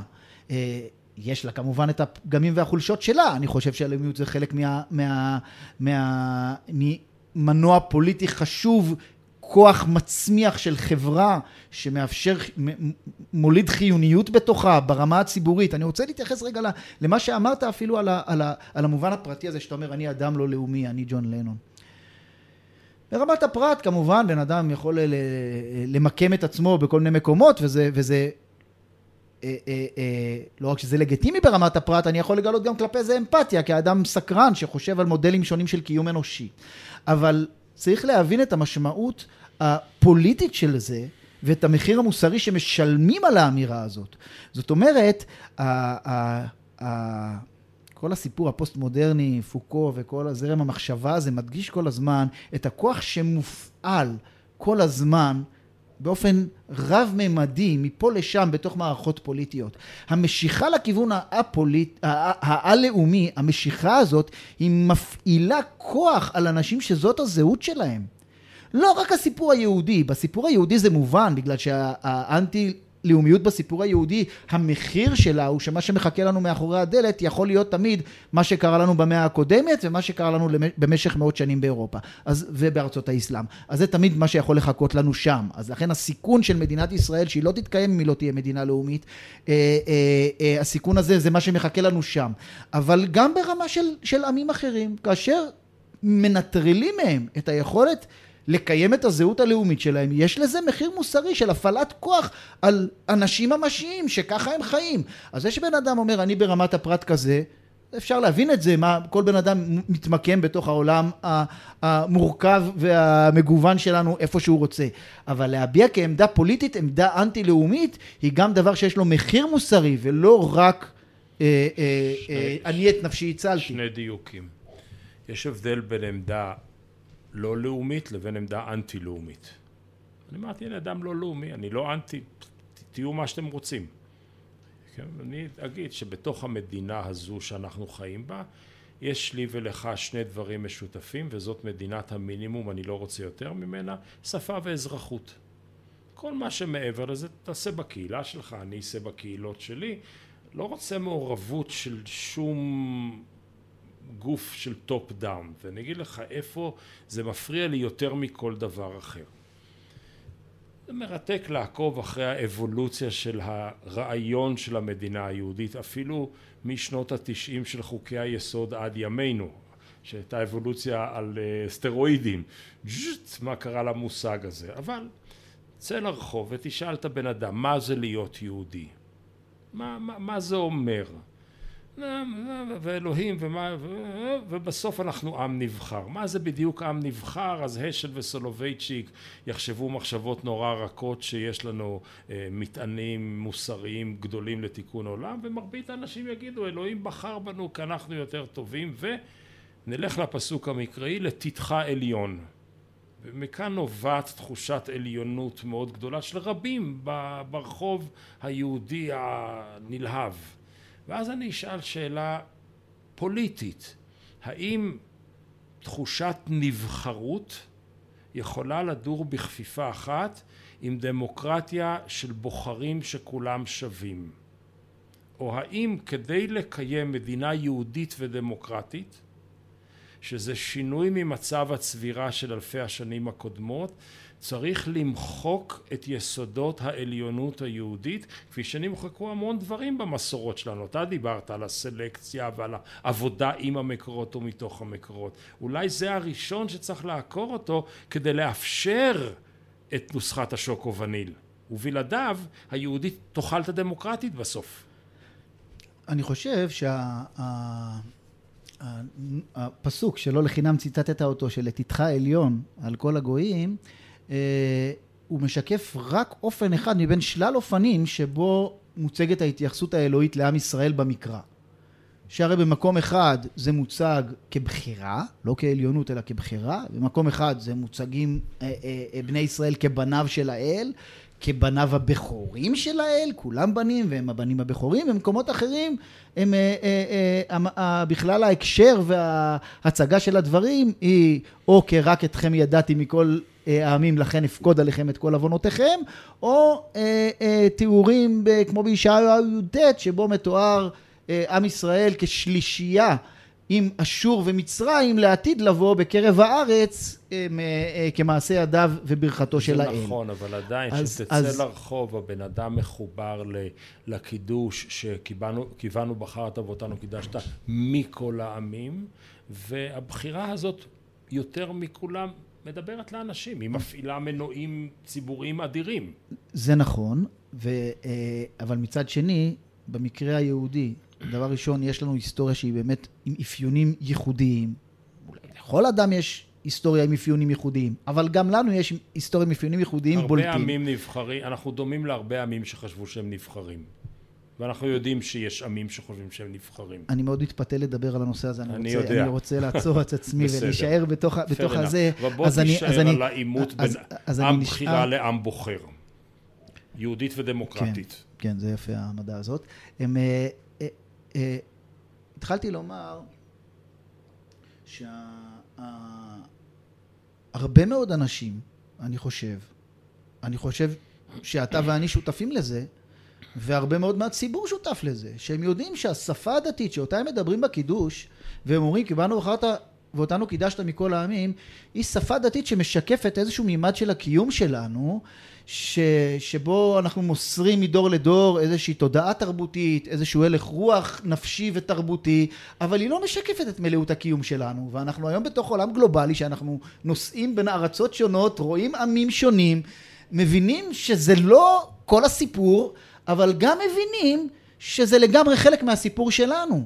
זה כמו איזו תודעה משפחתית שבן אדם מאוד מאוד נושא אותה איתו והוא יודע זה אני וזה חלק ממני וזה מה שמחיה אותי ומה שמצמיח אותי ואצלנו ככה עושים וזה לא סותר את זה שעם ההתבגרות שלו הוא מבין שיש משפחות אחרות שגם שם סבבה ולהם יש אסף, סיפורים אני- אחרים. אני, אני רוצה להתווכח, למרות שהבטחתי שאני לא, אבל זה חזק ממני, אוקיי? אם אתה אומר לי ההדיוט ברחוב, אני לא דורש ממנו לרדת, אה, לדקדק ב, ב, בקוצ... בשפיצים של האותיות, לא, לא, קוצו של יוד לא צריך לעניין אותו. אבל האינטלקטואלים שעוסקים בזהות היהודית, הם יכולים להיות רבנים, הם יכולים להיות אנשי אקדמיה, פוליטיקאים שעוסקים בחומרים האלו ומתרגמים אותם מהסידור אל הסדר האזרחי. הם מבינים את המילים האלה, הם יודעים במה מדובר. אז כאשר היה חורבן הבית, עשו הסבה מעבודת המקדש לעבודת. מקורבנות ללימוד, או מקורבנות לתפילה. עשו כאן מטמורפוזה אמיתית, עשו מערכת הפעלה מחודשת, עשו שדרוג של מערכת ההפעלה. האם צריך בישראל לעשות שינוי של מערכת ההפעלה עם כל הביטויים האלה? כי אלה ביטויים שמישהו לוקח אותם ומיישם אותם בסוף. אי אפשר להגיד, טוב, זה לא באמת, אנחנו לא מתכוונים למילים האלה. אני מקווה אבל- שכל אבל מי אני- שהולך לבית כנסת מתכוון לכל מילה שהוא מתפלל. אוי ואבוי אם לא, אז בשביל מה כל המאמץ אם סתם באנו למלמל את זה? תראה, הרבה דברים מהפעולות שאתה עשית בשנים האחרונות משקפות את זה שאתה מבין את הציבוריות הישראלית כאילו היא מתייחסת בצורה ליטרלית, מילולית, אל המינוחים אני האלה. מכבד אותה, כן. כן, אבל אה, אה, המיינסטרים של הימין הישראלי, המיינסטרים של, של הימין הישראלי, זאת אומרת, האיש המסורתי, הליכודניק, שמסורתי לצורך העניין זה, זה, זה, זה מאפיין של כבוד כלפי המסורת, שותפות כזאת או אחרת ב, ב, אה, אה, אה, בסדרי אה, אה, תפילה או דת אה, יומיומיים עד פעם, פעם, פעם בשנה ופעמים ספורות בשנה. כל המרחב הזה בהקשר המסורתי שלו, או בהקשר של ההזדהות הלאומית שלו, שגם בתקופות מסוימות ועד היום חלקה מאוד מאוד חילונית. אני מסכים שהיום יותר מחוברת לדת, אבל בוודאי שהרוויזיוניזם של אה, ז'בוטינסקי וואו, היה, היה חילוני. חילוני בעליל. חילוני ואזרחי מאוד, כן. נכון. אז, אז כל המרחב הזה הוא מרחב שאיננו מפרש בצורה פונדמנטליסטית את היסוד הבכירי. הוא נותן לו מקום כרעיון מצמיח, כרעיון מצמיח. בן גוריון ראה ברעיון הזה רעיון יסודי של, של, של הוא התייחס אל השוביניזם הלאומי שלנו כרעיון מצמיח, מפרה, שאמור להביא אותנו גם לשגשוג פנימי וגם ליכולת להשפיע כלפי חוץ. זה מה שאמרתי לך חזונות שמעולם לא היה פה שמאל. כי בן גוריון הוא תורת ימין מסוימת. אה, תראה, תראה כל השילוב הזה בהקשר של הזה. שמאל עם, עם לאומיות, זה, זה רעיון שהיה לו, יש לו שורשים אה, אה, אה, אוסטרים, ואפילו בברית המועצות בעצם משלב מסוים היה איזשהו מיזוג עם רעיונות תרבותיים לאומיים מקומיים, והחלוקה לרפובליקות בברית המועצות היה כבוד שם ליסוד הלאומי, היה בעיקר על בסיס לאומי, והם כיבדו את המקום הלאומי ביחד עם הרעיונות הסוציאליסטיים. האוניברסליים לכאורה. כן, כאילו, אז, אז, אז כאילו הם נתנו. איזשהו מקום משני לרעיונות הלאומיים, כך שאין פה חריגות מוחלטת. סך הכל סוציאל דמוקרטיה כבר הפנימה, שהפכה להיות המחליפה של הקומוניזם בגרסתו המרקסיסטית, כבר אימצה איזשהו שילוב עם רעיונות לאומיים, כבאים ביחד עם רעיונות השמאל. אז דווקא, עברנו פה עוד מתח של מעבר משמאל סוציאליסטי לשמאל ליברלי, ששם כבר יש, המתח עם הלאומיות הוא עוד יותר חזק. אבל, אבל אה, בן גוריון בכל מקרה כך או כך, בן גוריון ראה ברעיונות הלאומיים, רעיונות מצמיחים, מפרים מבחינה תרבותית עם היותו חילוני מאוד. ובגרסאות שונות, גם כשאתה לוקח את זה עד היום אל האזור המסורתי, ואפילו אל חלק ניכר מהציבור הדתי, זה רעיונות שבאים ביחד, הם מקורות סמכות שונים, אנחנו גם רוצים להיות דמוקרטיים, אכפת לנו מזכויות של בני אדם, אנחנו לא רוצים בוודאי את הסבל שלהם, אנחנו במקומות שאנחנו רואים, ואכן קיימים גם מקומות כאלה בתוך המסורת היהודית, מחלוקות או קולות שמייצרים מתח אל מול זכויות פרוט שאנחנו רוצים לראות בימינו אז אנחנו חיים את המתח הזה ומנסים לתת לו איזשהו פשר ופתרון ופוסקים גדולים של היהדות הדתית בזמננו אכן נתנו לו פתרונות כאלה. אם לפעמים כמו, כמו בכל תורת משפט גם ההלכה לפעמים עושה את זה בצורה עקיפה של סיבוב זאת אומרת אומרת נכון זה עיקר הדין אבל אנחנו פה באים בגלל חילול השם בגלל אה, אה, דרכי שלום, בגלל שלום המלכות, בגלל הדאגה ליהודים ברחבי העולם, ולפעמים באים באופן ישיר ואומרים שבעצם יש, צריך לתת מעמד כזה ואחר של גר תושב, שלכן מאפשר... הרצחנים בטלה עגלה ערופה. כן, אז יש דרכים שונות לאיך פוסקי זמננו עושים את זה. מעטים הם אלה שאומרים, לא אכפת לנו מכל זה. האם, האם הם קיימים? התשובה היא קיימים. אכן קיימים. אני חושב שאנחנו נמצאים פה באיזשהו מתח ומאבק על, ה, על, ה, על הסיפור הזה, על דמותה של ההלכה, הוא קיים, הוא קיים, ואני מאלה שמקווים שההלכה לא תלך אל הכיוון הפונדמנטליסטי, אני לא יכול גם להבטיח שאנחנו נמצאים במקום טוב בהרבה סוגיות, uh, כמו שאמרתי, האליטה התורנית של הציבור הדתי-לאומי מושכת מאוד לכיוון חרד"לי, שבעצם את דפוסי החשיבה מאמצת מהציבור החרדי, אותי זה מאוד מדאיג. שתי, ש... שתי שאלות שאולי יעטפו את כל הדבר הזה. ראשונה, אתה מ... משרטט גישה כמעט הייתי אומר אוהבת לדואליות היהודית הדמוקרטית שכמעט זו מעשירה את זו וזו תומכת בזו וזו מאפשרת את זו ולא היית רוצה רק כזו או רק כזו ואני שומע בתוך המציאות הזו אנחנו נמצאים בשליטה ישירה בתוך ישראל וישירה אחרת מחוץ לגבולות ישראל בשטחים על ציבור שלם שהוא לא יהודי ולא מקבל גישה דמוקרטית. האם ייתכן לאורך זמן, לא חשוב כרגע מה הפתרון המדיני, זה, זה, זאת לא הסוגיה שאנחנו מדברים בה, האם לאורך זמן ניתן לקיים דמוקרטיה בריאה כאשר היא משמשת לשלילת זכויות דמוקרטיות של כל כך הרבה המוני אנשים. כי אני אומר, אוקיי, בין אסף לבין אברום, נגיע לאיזון בין האזרחי האוניברסלי לבין הדתי תורני תרבותי. אנחנו נמצא את נקודת האמצע בינינו, אבל מה עם שישה שבעה מיליון אחרים שהם לא בשיחה הזאת בכלל? איך הדמוקרטיה משתמרת שם? איך היהדות מתפתחת כלפיהם? טוב, אני חושב שהדברים האלה הם דברים שהפתרון אליהם ניתן בהיסטוריה במשך תהליכים ארוכים מאוד. זה לא קורה ביום אחד. אני חושב שבעצם, אני לא יכול גם ל... ל, ל אנחנו נמצאים בכל מיני רגעים שאני לא יודע לאן ייקחו אותנו, אבל... אתה מתכוון למה ת... שקורה ברחוב היום. כן, כן, בכלל. כן, בתהליכים, תהליכים שאני לא יודע מה, מה, מה, מה יקרה, לא מה, מה, מה יקרה ביהודה ושומרון ולא מה יקרה בתוך ערביי ישראל, okay. אני לא יודע לאן כל זה ילך. אני רק אומר שיש תרחיש שהוא גם מגמה קיימת בין המגמות של ישראליזציה של ערביי ישראל. יש גם תהליך כזה. והתהליך הזה, וזה לפחות העמדה שאני מנסה, אה, אה, אה, גם כתבתי בכיוונים האלה. אני חושב שההתנהלות של ערביי ישראל, אני עכשיו מדבר,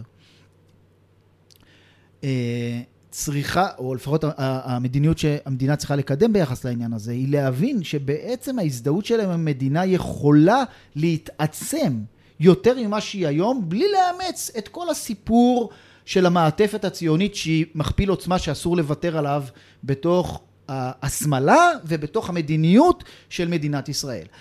עכשיו אני חושב שהדגם, אני חושב שהדגם הכי אה, אה, ברור של הסיפור הזה הוא הדגם של מה שהיו יהודים בתוך העולם המערבי לפני השואה. שלא לומר חלקו גם, גם כיום. זאת אומרת, יהודי בריטי, די ישראלי, שזה מוצא יהודי, אבל, אבל גם ש, אה, אה, כל פוליטיקאי יהודי אה, שהוא פ, פ, נמצא בבריטניה, הוא יודע שזאת מדינה נוצרית, הוא יודע שהמלך שה, הוא ראש הכנסייה האנגליקנית, יש צימוד מאוד קרוב בין דת למדינה, יש אה, אה, אה, אה, צלב על הדגל, הוא מבין שה-God save the king שנאמר בתוך ההמנון זה לא בדיוק הגוד שלו, ואף על פי כן הוא אה, פטריוט בריטי ואנגלי, והוא חי בתוך המתח הזה. זאת אומרת, זאת אומרת שיש קהילה שהיא לא חלק מקהילת הרוב הלאומית, והיא מקבלת את דינא דמלכותא כדינא, ו... וההתנהגויות צריכות להיות בהתאם, גם של הרוב עליהם וגם שלהם אלי סמלי הרוב. אז זה כמובן, זה לא רק דינא דמלכותא דינא באין איזושהי השלמה עם מציאות קיימת, זה הזדהות עמוקה שיצרה אצל יהודים בכל רחבי העולם, יהודים צרפתים היום ואז, יהודים בריטים היום ואז, אה, אה, אה, תודעת השתייכות עמוקה מאוד אל הקהילה, שהם יודעים שבאיזשהו מובן דתי, שונה מהם. אתני, הם לא שם עד הסוף. וכדי להימנע מטעויות שקהילות מהסוג הזה עשו כלפי מיעוטים בקרבן, כי זה לא קרה רק כלפי יהודים, כלומר גם קתולים ופרוטסטנטים היו להם בעיות של הכלה משותפת. מה, איזה תיקונים צריכים להיעשות ברוח הישראלית של היום כדי לקבל את ה-20% האלה כשווים? כי היום יש דחייה מהממשלתי ועד האנושי ברחוב. הרי אנחנו נמצאים בתקופה של פוליטיקה של חרדות מאוד מאוד מאוד מאוד נוכחת. זאת אומרת, החרדה מפני מדינת ההלכה, שבכלל הרוב הדתי פה, כשהוא יהיה, שממנו עכשיו, ממנו חרדים עם הדמוגרפיה וכולי, זה סיפורים של הרבה עשרות שנים קדימה. זה לא משהו שהולך לקרות תוך עשרים שנה, לפי שום תחזית דמוגרפ, דמוגרפית. אה, אה, אבל אנחנו חיים בתוך הפוליטיקה של החרדה הזאת. מה יהיה כשתהיה פה המדינת ההלכה ויכפו? אז אני חושב לפחות זאת עמדתי, שהסיפור שה, של היהודי צריך להיות זה שמייצג את הסיפור הלאומי ולא את הסיפור ההלכתי. זאת אומרת, כפייה של, אני חושב שמעטים, כמו שאמרתי, בזה פתחנו, הארכנו בזה, כי זה לא, אני, וכבר הצטערתי על זה שהארכנו בזה בפתיחה, כי, כי, אבל אני אומר, שוב, אני חוזר בכל זאת, למה זה היה חשוב, כי לומר, החרדים לא נמצאים במקום הזה שהכפייה אל הפרט היא חלק מהזהות שלהם. הם בעיקר דואגים ל- ל- ל- אה, לחזק, לבסס ולתקצב את הקהילות שלהם ולשמור על איזושהי פרהסיה כללית שהמדינה לא אה, אה, תעשה דברים מסוימים בשבת כדי לשמור על איזשהו צביון כללי. לא בדאגה מה בן אדם יעשה בתוך הבית שלו בשבת. וגם חלק ניכר מאוד מהציבור הדתי-לאומי נמצא במקומות האלה שאין לו שום, ובוודאי אני נמצא שם, שאין לו חתירה לשום כפייה פרטית. ברמה של האפיון הציבורי, של האופי הציבורי, יש צורך, אני חושב שהשבת היא נכס לאומי. אנחנו מדברים אבל עכשיו על הערבי, המוסלמי והנוצרי, המיעוט, איך להימנע מזה שחברת רוב אתנו-לאומית תתנהג התנהגויות לא הולמות כלפי המיעוט שלה כדי לאפשר להם להיות יהודי בריטניה או יהודי אמריקה. בסופו של דבר, אפילו חוק הלאום שנודע בחוגי השמאל לשמצה אין בו באמת איזושהי כפייה מעבר לרמת ההסמלה ולכמה שאלות בסיסיות של מדיניות מאוד מאוד כללית. מדיניות כללית. אז אם לא מקבלים את, את, אה, אה, את חוקי ההגירה, את חוק השבות, חוקי ההתאזרחות וכן הלאה, לא מקבלים אותם מכל וכול, לא מדבר על תיקונים כן, כאלה ואחרים לעשות בתוכם, אז אנחנו באמת נמצאים. כי באנגליה שתיארת, אין הגבלה שרק אנגלי יכול, רק אנגליקני יכול להגר לאנגליה. פה אתה לא מאפשר למיעוט הפלסטיני לבני משפחתו להתאחד איתו. נכון, אבל מצד אחד, כפי שכתבו... אתה אוחז את המקל משני קצותיו. כפי שכתבו רובינשטיין ויעקובסון בספר שלהם, אה, אה, ישראל ומשפחת העמים, שבו הם בוחנים בדיוק את חוקי השבות שקיימים במדינות אחרות, אז אכן כן קיימים חוקי שבות גם במדינות אחרות מצד אחד. מצד שני, אי אפשר להתעלם מהאפיון שלנו אל מול הערבים, שאנחנו איתם בעימות לאומי מאוד מאוד אה, חריף, שלא תם. ובתוך עכשיו... העימות הלאומי שלא תם, אתה רוצה שהעשרים אחוז שבתוך ישראל ינהגו מנהג יהודי בריטניה ומה אתה רוצה עם אלה שאין להם מעמד אזרחי מלא בשטחים הכבושים? אז זה שוב... מה יקרה איתם? זו שאלה באמת שחוזרת אל השאלה הביטחונית אסטרטגית. לא, אני שואל, הולכים... אני לא, כן, כן. זה לא, זה לא, היא חייבת ללכת לשם. אני שואל, אני אומר מה החזון שלי לגבי העניין הזה. רק בתוך התבנית של יהודית דמוקרטית. אני, הפתרון, זה לא דיון מדיני עכשיו, זה שיחה אחרת. אני אומר, מדינה יהודית דמוקרטית ששולטת על מיליוני אנשים בצורה מאוד יהודית אבל מאוד לא דמוקרטית, מה זה עושה למשוואות שלך? זאת השאלה שלי. דבר ראשון, כל הכבוד שאתה נשאר נאמן לתמה שלנו פה עם כן, יהודית כי אחרת ודמוקרטית, ולא לא, לא גולש לשם. השיחה תתפרע. אבל, אבל אי אפשר, אני חושב שאי אפשר לנתק בסופו של דבר בין הדברים, זאת אומרת להכניס את השאלה זה להכניס את ההקשר הזה, והוא אכן קיים שם ואי אפשר להתעלם ממנו. ישראל כבר שולטת באוכלוסייה של מיליוני אזרחים בלי אזרחות במשך למעלה מחמישים שנה, זה נתון יסוד, רוב שנותיה של מדינת ישראל, אי אפשר להתעלם ממנו. אכן זה המצב. אה, אה, יש לו הקשר, הוא בר קיימא? זה עולמד? האם הוא בר קיימא?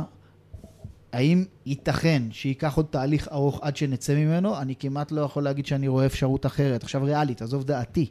עזוב את דעתי. אני חושב שאין אפשרות ריאלית שזה ייגמר מהר. זה לא הולך להיגמר מהר. אדרבה, התהליכים הכלליים של הנסיבות שיצרו איזושהי אפשרות לפיוס עם העולם הערבי הרחב בשנים האלה, מאפשרות צמיחה של יציאה הדרגתית מתוך המצב הזה אל מצבים יותר מעודנים. אני לא בטוח שהם יוכלו לייצר שוויון מלא.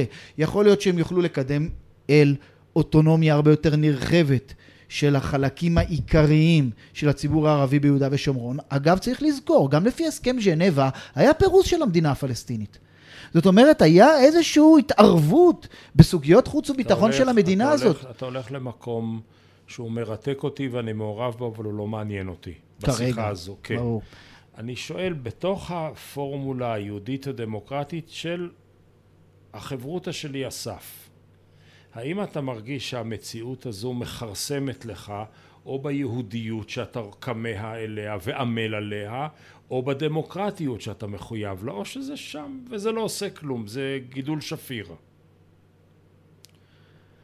האם זה מכרסם? אז יש פה פגם ביסוד הדמוקרטי, בגלל שישראל שולטת על מיליוני אזרחים שאין להם זכויות אזרח מלאות. זה פגם ביסוד הדמוקרטי של מדינת ישראל. מצד שני, לטב ולמוטב, זה גם לא אזור שכרגע ישראל השליטה בו את ריבונותה. אז כרגע אנחנו נמצאים שם בסוג של שלטון צבאי. זה, זה משפטית, זה המצב. אז אנחנו נמצאים, מושכים באיזשהו איזשהו מצב, שהוא מצב ביניים, אנחנו הופכים אותו למעין מצב קבע למחצה או מצב ביניים מתמשך, ועם זה אנחנו חיים. זה האפיון של מדינת ישראל כיום. אי אפשר להתעלם מזה, זה האפיון. האם זה פגם ביסוד הדמוקרטי שלה? כן. האם... גם ביהודי? אה, אה, תלוי איך ננסח את היהודי. שלך. שלך.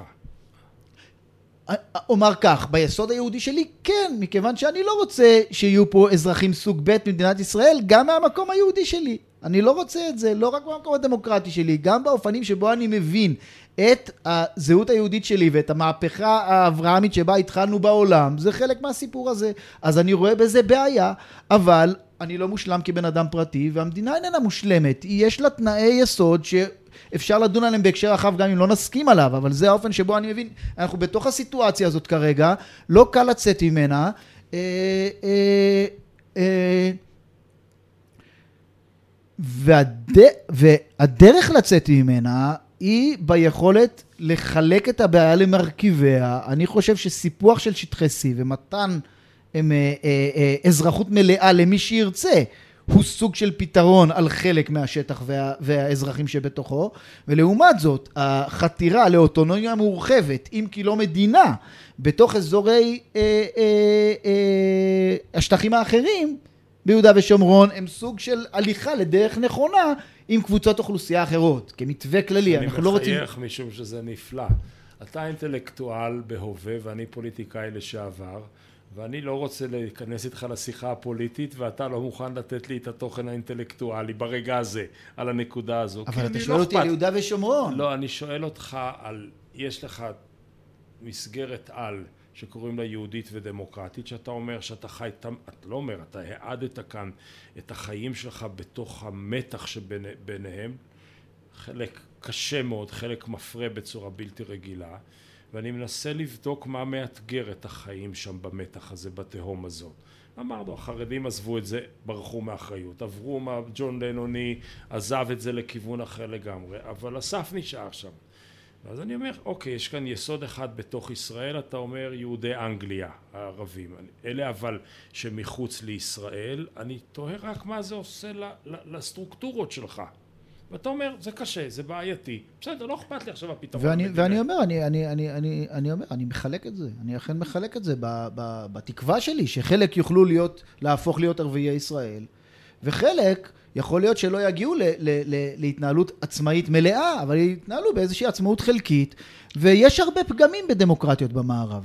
זה לא שבכל, זה לא שהדמוקרטיות, כמו שפתחתי בזה שהדמוקרטיות הן לא איזה דגמים אה, אידיאליים. הדמוקרטיות הריאליות, יש בהן הרבה פגמים. הרי החלוקה של המדדים הגדולים, מדדי הדמוקרטיה של האקונומיסט או של כן. ה Freedom House, הם בדרך כלל עושים ארבעה, חלוקה לארבעה שלבים וכן, או, או משהו מעין זה, ולפיו מודדים כל מיני מדדים של חופש עיתונות, של... אה, אה, אה, חופש מחאה של בתי משפט ושל בחירות סדירות ומתקיימות וחילופי שלטון רק ב, אה, לא באמצעות מלחמות אלא אזרחים ומרידות אלא באמצעות אה, בחירות. אז יש הרבה מדדים ומתוכם גוזרים צורות שונות. מדינות מאוד מכובדות במערב לא נמצאות ב-A אלא ב-B ולפעמים ב-C.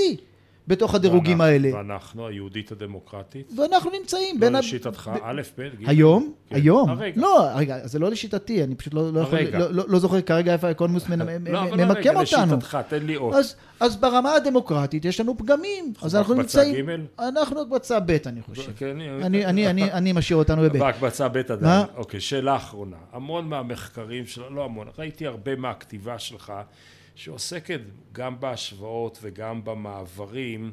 שבין אה, הלאומיות היהודית הפרה-מודרנית לבין הלאומיות היהודית בת ימינו או בת זמננו ואני מתבונן על היהודית של היהודית הדמוקרטית ואני אומר היהדות ההיסטורית יהדות אפילו אבא שלי עזוב סבא וסבא אבא שלי נולד ב-1909 בדרייזדן זאת אומרת הוא בתוך סדר העולם של המאה ה-19 שזה המאה ה-19 הארוכה. הארוכה, הופסבאום, נכון? זה אריק הופסבאום, המאה הארוכה, שנגמרת בעצם ב-1914, זה הארגומנט שלו. היהדות שלהם הייתה משהו של תוכן, של מהות פנימית, של רוחניות, של מחויבות עצומה למשהו קיומי מאוד אבסטרקטי. היום אנחנו טוענים אנחנו ממשיכים את העם היהודי ההיסטורי אבל זה לא נכון כי היהודיות של ישראל היא קידוש של מסגרות ולא של תוכן זה יכול להיות רבנות, שפה, ימי חג, הכל רק בצד הפורמלי ואין כמעט עיסוק במימד היהודי-לאומי מהצד התכני המהותי העמוק שלו. אני אומר כמעט כי יש כמובן נגיעות ויש דברים, אבל הסך הכל במעבר מהפרה-מודרני למודרני, הפרה-מודרני יותר סקסי מבחינת מה שהוא מייצג של תנועה תרבותית משמעותית שאליה בני אדם רוצים להשתייך. אני חושב שזה מאוד משתנה בין קהילות שונות בתוך החברה היהודית בישראל. זאת אומרת, אני, שאני חי בתוך קהילה דתית, אני מתקשה להתחבר לאמירות האלה על זה שהיהדות היא לא אצל האנשים, בתוך הקהילה, משהו מאוד נוכח, מכונן, יסודי, יומיומי, אה, שכולל אה, אה, פרקטיקות אישיות וקהילתיות אינטנסיביות. בסדר? אז כאילו, אז אני אומר, רגע, אז אני אומר, זה כך קיים בתוך הקהילה הדתית. אני חושב שיש שם חסר בתוך הקהילה הדתית, בקשב שלה באופן כללי, אני מדבר עכשיו במגמות על, בקשב שלה להתחדשות, למגמות, ל, ל, ל, לתנועות שקיימות בעולם, שבעצם מולידות אפשרויות אנושיות, חדשות, טובות יותר, בחלק מהמקרים, אה, אה, מאפשרות סדרי חיים חדשים בחלק מהמקרים. אז חברה דתית ושמרנית מעצם טבעה פחות קשובה לזרימה של ההזדמנויות האלה. ומצד שני, הם, אה, היהדות של מי שמאוד מחובר אל התנועות והמגמות האלה, אז כמו שאמרת, היא הרבה יותר אמורפית, כללית, השתייכות זהותית כללית והרבה פחות יומיומית, חיה, אינטנסיבית ברמה האישית והקהילתית. אני מאוד מקווה, ובעצם המאמץ שלי הוא לנסות להצליח לייצר איזושהי שיחה בין התנועות האלה, כדי שבסופו של דבר יצמח מזה משהו שבעצם יאפשר את אותו, מהמתח הזה שבין התנועות הכלליות, האוניברסליות, המערביות, שהרבה מהם הושפעו בעצמם מתוך היהדות ההיסטורית. אה, אה, בצורות כאלה ואחרות, יוכלו להתכתב עם אותה תודעת שייכות עמוקה שיש למי שמשמרים את, ה, את האנרגיות האלה בתוך החברה הישראלית ויוצא מזה משהו טוב. האם זה חלק? האם תנועות היסטוריות כאלה יש להם איזשהו רגע מכונן של פתרון? אני ממש לא, לא, לא, לא, לא חושב שזה הולך להיות בצורה כזאת. אבל יש לזכור, וזה אני אומר, כיוון שנתתי לנו ציון B כן, כדמוקרטיה, בהקבצה ב', אז צריך להגיד, מדינת ישראל, מדינת ישראל באופן כללי, בתור חברה עם עתיד משגשג, היא די בהקבצה א', זאת אומרת, יש פה, אה, אה, אה, ואני לא אומר, החורף האחרון מאתגר מאוד את המחשבות שלי בזה, אני נורא מבולבל, אני מודה לרגע, אני נורא מבולבל מהחורף האחרון. אז אני שם אותו בסוגריים ותן לי להמשיך לחשוב עליו גם מעבר לפודקאסט הזה. אה, אה, אבל לפני החורף האחרון אה, אנחנו חברה מאוד חזקה, לכידה, עם הרבה מחלוקות, אבל כשמסתכלים במבט השוואתי, תמיד לחברה יש מחלוקות, כמו שלבני אדם יש מתחים. אבל, אבל, אבל, אבל חברה חזקה כלכלית עם עתיד מאוד מאוד חזק מבחינת היכולת הצמיחה שלה. לפני האופטימיזם הזה, נגענו בגרעונות, בגרעונות הדמוקרטיים ולכן שמנו את עצמנו בהקבצה ב', כלומר אתה בב' אני בג'. עכשיו לגבי הגרעון הדפציט היהודי, באיזה הקבצה אנחנו פה ביחס ל... או לחלום או לפוטנציאל שיכול להיות לדבר הזה שנקרא יהודית? אני מודה שאני מהלך ביומיום, ביומיום בתחושה שאנחנו בזה, גם זה, אני, אני, אני לא יודע אם להגיד אם ב' או ג', זאת אומרת, אה, יש פה גירעון, זאת אומרת, מה המשמעות של הגירעון? המשמעות של הגירעון, אני תמיד רואה את הרמן כהן מול עיניי, את הייצוג של הליברלי, היהודי הליברלי הלא לאומי, ש... אמר לציונים, לרוזנצוויג ברגע שהוא חשד אותו בציונות ולבובר כשהוא הציוני, הוא אמר להם, אתם צריך להיזהר מהברנשים האלה של הציונות כי הם יהפכו את היהדות לעוד אלבניה. זאת אומרת, הם יהפכו אותנו לעוד איזה מוסד פוליטי בזנב של אירופה, שמשהו יהודי היום, זאת אומרת, בשביל הרמן כהן, החילוני הליברל, הוא תודעה של איזשהו ערך מוסף אינטלקטואלי, מוסרי ורוחני של היהודי שמסתובב איתו בעולם ובשמו פועל לקדם צדק צדק ואחווה ושלום בעולם אה, ורוחניות, את כל זה אנחנו ממירים במוסדות פוליטיים. אז האם, האם יש לנו תשובה טובה כחברה ישראלית להרמן כהן? אני לא בטוח. אכן באזורים היותר חילוניים של החברה הישראלית, אכן התודעה היהודית אה, אה, ביצעה את ההמרה הזאת. האם לחלוטין? לא.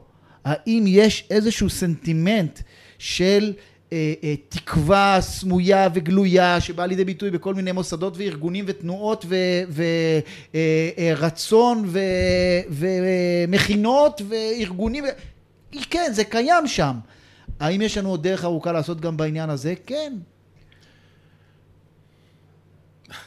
אני מחייך כי בדרך כלל כשהילדים בהקבצה ב' ג' קוראים להורים נכון? אני לא יודע למי צריך לקרוא אבל אני מאוד מאוד שמח על השיחה הזאת, כי זאת הייתה שיחה שהרגשתי בה יסוד הורי, זאת אומרת של איזושהי אחריות של המשוחח, של אסף, ובהקשר הזה שנינו, למשהו שהוא יותר מאשר רק אנחנו. כלומר איזושהי אחריות שהמפעל הזה עם כל חילוקי הדעות, ויש בינינו חילוקי דעות עמוקים, מאוד מאוד גדולים, אם הוא יכול להתקדם לאיזשהו מקום, הוא יכול להתקדם על הפלטפורמה של השיחה, של הבירור. ואני מודה לך על, ה, על הכנות בדברים. אז אני מודה לך גם על השיחה, אני חושב, זה, אני מנסה לחשוב תוך כדי, אני חושב שבאיזשהו מקום הדברים שאני אומר הם מאוד לא חדשים לך. הם מאוד לא חדשים לך כי הם מהמקום שבאת ממנו, נכון. ברמה הקהילתית, אבל הם גם המקומות שבאת מהם, אני חושב, בחלק ניכר מחייך, שהחזקת בצורה כזאת ואחרת, בעמדות האלה, בתוך המתח הזה, הניסיון להחזיק אותו ולצמוח מתוכו. אה, כך שאני חושב שזה איזושהי מראה שאני מציב בפניך למה שהיית אתמול במובן הרחב, אה, תוך ניסיון לומר, לקרוא לך, או למי שנמצא על המתח הזה שבין להיות אברום של אתמול ואברום של היום, לקרוא ולומר, אה, אה, תצטרפו איתנו למאבק על זהותה של ישראל כמדינה יהודית ודמוקרטית, אה, ואל תעשו את הצעד, ללכת זה, אל המקום הפוסט-לאומי. זה צד אחד מאוד מעניין. צד השני אומר, אני מציב לך מראה ואומר לך איפה אתה תהיה עוד 25 שנה, אז ייקח לך רק זמן להגיע לשם. אם עוסקים במשחק המראות, אבל אני אגיד לך שאני באופן אישי לא השתניתי במילימטר מיום שעמדתי על דעתי. אני הייתי ילד קטן, התפללנו בבית הכנסת ישורון. האיש הכי חשוב שהיה לי באולם התפילה, היו שני אנשים חשובים, דני נוימן ששיחק בביתר, וישעיהו ליבוביץ'. ואני מיום שעמדתי על דעתי, אני רוצה הפרדה בין דת ומדינה וסוף לכיבוש. לא השתניתי במילימטר. ישראל השתנתה באלף קילומטר בהקשר, בשני ההקשרים האלה. אני באותו מקום. עכשיו השאלה מי בסוף בעולם העגול הזה, מי יגיע למי? אז אני אגיד לך איפה השתנית. השתנית בזה שהמאבק שלך על העמדות האלה לפני 40 אה, שנה, אני חושב שהוא היה מהמקום של מחויבות עמוקה על הסיפור הלאומי הישראלי, ומתוכו להיאבק על העמדות האלה. ו, והמקום שאתה נמצא, לפחות חלק מההתבטאויות שלך לאורך השנים האחרונות, מייצגות את העמידה, את האמירה שאולי מתוך ייאוש, אולי מתוך אה, אה, אה, חוסר תוחלת במאבק שלא מוביל לשום מקום, אבל בסופו של דבר הציבו אותך לפחות בחלק מהאמירות האלה, במקום שבו אתה אומר, למה זה אנוכי, זה לא מוביל לשום מקום, זה מיואש, ולכן... הפודקאסט הזה הם לא אלה הם חיי, אבל אני אגיד לך בעדינות מרובה, בכל תחנה בחיים שלי ניסיתי להציב אלטרנטיבה. כשהצעתי למפלגת העבודה ב-92 הפרדה בין דת ומדינה, היא נבהלה עד עמקי נשמתה, אבל אם היו מקבלים את זה אז, המציאות דהיום אולי הייתה שונה. וכשהייתי אחד מראשוני וה... המחויבים ביותר למאבק למען שתי מדינות, האמנתי שזה אכן הפתרון, אבל כאשר האלטרנטיבה לא עובדת, אני לא נשאר נעוץ במאה ה-18 וחדש אסור מהתורה ואני חייב להישאר באותו מקום. הכלים הפוליטיים והכלים התקשורתיים שלי השתנו, התכנים שלי הם אותם תכנים. אני נמצא באותו מקום. אני רק משתמש בכלים אחרים. אבל זאת אולי ההזמנה לשיחה הבאה. כן, אז בדיוק. אז גם אני מתוך הערכה לאיפוק שאתה שמרת אל מול התמה המרכזית של השיחה שלנו, המהות של לא, לא, הזה. לא נמשוך את, ה, את הדברים גם. לכיוונים האחרים, אז תודה. אני גם מאוד מודה לך. ממש ממש תודה.